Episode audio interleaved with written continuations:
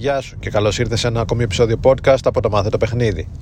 Σήμερα θα μιλήσω για τέσσερις κακές συνήθειες που έχουμε περισσότεροι οι οποίες βλάπτουν το παιχνίδι μας, μας πάνε πίσω και αν μπορέσουμε στο βαθμό που θα μπορέσουμε να τις περιορίσουμε, να τις ελαττώσουμε ή ακόμα και αν τις εξαφανίσουμε το παιχνίδι μας θα δούμε, θα δούμε το παιχνίδι μας να έχει ε, θεαματική βελτίωση.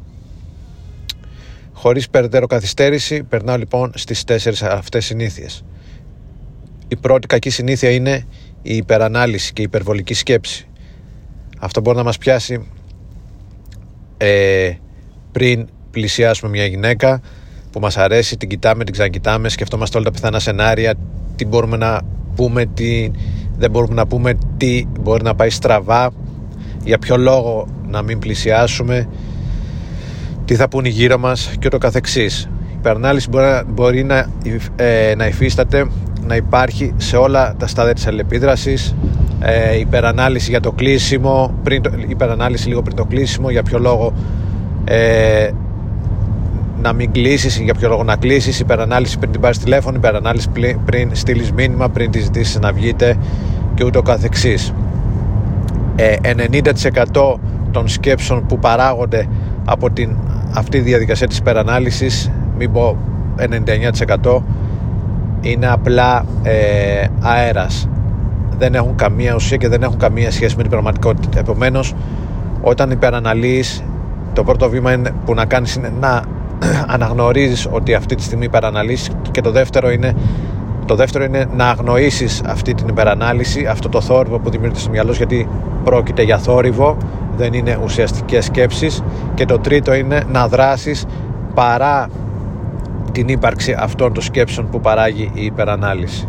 Επομένως, αναγνώρισε ότι υπεραναλύεις, αγνόησε να είσαι καθισχασμένος ότι δεν πρόκειται για κάτι κακό και τρίτον ανάλαβε δράση παρά την ύπαρξη των σκέψεων της υπερανάλυσης. Δεύτερη ε, κακή συνήθεια που, μας πάει, που πάει πίσω το παιχνίδι είναι ε, το να ψάχνεις για επιβεβαίωση. Σαφώς και όλοι αισθανόμαστε ωραία αν έχουμε μια καλή αλληλεπίδραση, αν οι κοπέλες με τις οποίες αλληλεπιδρούμε μας δίνουν θετικό feedback και μακάρι ε, όποια κοπέλα πλησιάζαμε να ήταν πολύ θετική απέναντί μας. Όμως δεν είναι αυτός ο σκοπός του παιχνιδιού και αυτό απέχει πάρα πολύ από την πραγματικότητα. Η πραγματικότητα είναι ότι οι περισσότερες κοπέλες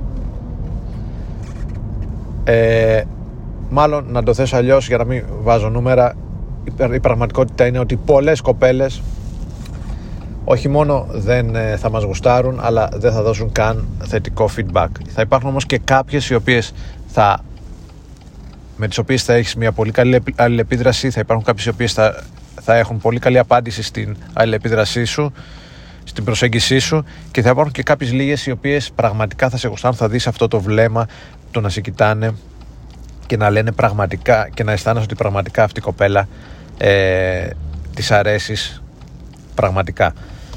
Ε, επομένως αυτή είναι η διαδικασία του παιχνιδιού. Όσο πιο γρήγορα το χωνέψεις όσο πιο γρήγορα το συνειδητοποιήσεις τόσο πιο άφοβα θα προχωρήσεις και τόσο πιο καλά θα αισθάνεσαι παίζοντας το παιχνίδι του φλερτ. Το παιχνίδι δεν παίζεται για να πας εκεί έξω να πατήσεις κάποια κουμπιά και σαν αντάλλαγμα να, να, πεις, να πεις κάποιες ατάκες να τρέξεις κάποιες ρουτίνες και σαν αντάλλαγμα να πάρεις πίσω θετικές αντιδράσεις σαν να πατάς ένα κουμπί και να βγαίνει να ανάβει ένα λαμπάκι. Ε, το παιχνίδι στην ουσία η απόλυτη μορφή παιχνιδιού είναι η έκφραση της εσωτερικής μας κατάστασης είναι η έκφραση του εαυτού μας. Και η απόλυτη μορφή παιχνιδιού είναι το φιλτράρισμα. Εκφράζεις τον εαυτό σου και φιλτράρεις και βλέπεις με ποιες κοπέλες μπορείς να κάνεις μάτς και από αυτές που κάνεις μάτς βλέπεις ποια σε ικανοποιεί εσένα και από εκεί πέρα προχωράς αυτή είναι η πραγματική διαδικασία και αυτή πρέπει να είναι και όχι να πας εκεί έξω για να τονώσεις το εγώ σου να πεις τι γαμάτος που είμαι να αισθανθείς ε, τον εγωισμό σου να εκτινάσετε και να φύγεις έχοντας πάρει κάποια νούμερα έχοντας κατακτήσει κάποιες κοπέλες έτσι ώστε να μπορείς να πενεύεσαι στον εαυτό σου και τους άλλους. Αυτό στο βάθος χρόνου καταστρέφει το παιχνίδι. Ε, δεν χτίζει αυτοεκτίμηση θα έλεγα το ανάποδο τη ροκανίζει σιγά σιγά. Και σε βάθος χρόνου είναι βλαπτικό για το παιχνίδι σου. Επομένως ε, σταμάτα να ψάχνεις για επιβεβαίωση βγες εκεί έξω να εκφράσεις τον εαυτό σου και δες με ποιες κοπέλες μπορεί να κάνεις μάτς και με αυτές που κάνεις μάτς φίλτραρε ποιες σου κάνουν και εσένα. Επομένως, σταμάτα να ψάχνεις για επιβεβαίωση είναι η δεύτερη κακή συνήθεια για την οποία αναφέρομαι σήμερα. Η τρίτη κακή συνήθεια είναι να μένει στο comfort zone. Γνωστό και χιλιοπεγμένο, το ξέρουν όλοι, λίγοι το εφαρμόζουν. Το λέω και εγώ. Ε, το comfort zone είναι καλό όχι μόνο γιατί σε εξελίσσει, αλλά γιατί χωρίς να βγαίνεις διαρκώς να, από το comfort zone σου δεν μεγαλώνεις και αν συνεχίσει και παραμένεις εκεί, χάνεις και αυτό που έχεις κατακτήσει. Τι θέλω να πω; Α υποθέσουμε ότι κάποιος δεν έχει μιλήσει ποτέ σε άγνωστη κοπέλα. Το να πάει να ανοίξει, να πάει να προσεγγίσει μια άγνωστη κοπέλα είναι για αυτόν τεράστιο βήμα έξω από τη ζώνη άνεσής του. Άμα το κατακτήσει αυτό και μείνει στο άνοιγμα, μιλάει σε κοπέλες και μετά εξαφανίζεται, ε, θα έχει κάνει στην ουσία μια τρύπα στο νερό. Θα πρέπει να ξεπεράσει τη ζώνη άνεσης που κατέκτησε και να προχωρήσει στο να κάνει άλλα πράγματα, να μπορεί να κρατήσει την αλληλεπίδραση, να μπορεί να κάνει φυσική κλιμάκωση, να μπορεί να ζητήσει για ραντεβού, να μπορεί να κλείσει, να μπορεί μετά να το κάνει αυτό ε, συστηματικά, επαναλαμβανόμενα και με επιτυχία, να το κάνει σε κοπέλες που του αρέσουν λίγο, να το κάνει σε κοπέλες που του αρέσουν και να το κάνει σε κοπέλες που του αρέσουν πάρα πολύ και να το κάνει σε πιο δύσκολα σετ, να το κάνει σε πιο δύσκολες περιστάσεις και ούτω κάθε Αυτό το παιχνίδι είναι μια διαρκής επέκταση του comfort zone σου και χρειάζεται να βγαίνεις από αυτό όχι μόνο για να πετυχαίνεις καινούργια πράγματα αλλά για να μην χάσεις και αυτά που ήδη έχεις πετύχει είναι ωραίο να βγαίνεις από το comfort zone είναι ωραίο και να μένεις αλλά μην ε, όταν κατακτάς ένα νέο επίπεδο είναι ωραίο να μείνεις για κάποιο διάστημα εκεί, να απολαύσεις την κατάκτησή σου, να απολαύσεις το πλατό στο οποίο βρίσκεσαι. Ναι, συμφωνώ, αλλά μετά από εκεί πέρα κατα... καταντάει, γίνεται βαρετό και ζητάς νέα πράγματα, έχεις δίψα για, να... για νέες κατακτήσεις και νέες περιπέτειες και στην ουσία το να βγεις από το comfort zone είναι μια νέα περιπέτεια. Όλο αυτό το παιχνίδι είναι μια περιπέτεια και άμα κάνεις μόνο πράγματα τα οποία έχεις κατακτήσει και τα οποία σου είναι εύκολα το, το παιχνίδι θα αρχίσει να γίνεται ανιαρό, βαρετό και στο τέλος θα χάσει ενδιαφέρον για το ίδιο το παιχνίδι επομένως, ε, σταμάτα την κακή συνήθεια να μένει στο comfort zone και προσπάθησε συνέχεια να κάνεις πράγματα τα οποία είναι challenging. Και τέταρτη κακή συνήθεια είναι να περιμένεις την κατάλληλη, την τέλεια μάλλον στιγμή και την τέλεια συγκυρία πριν δράσεις.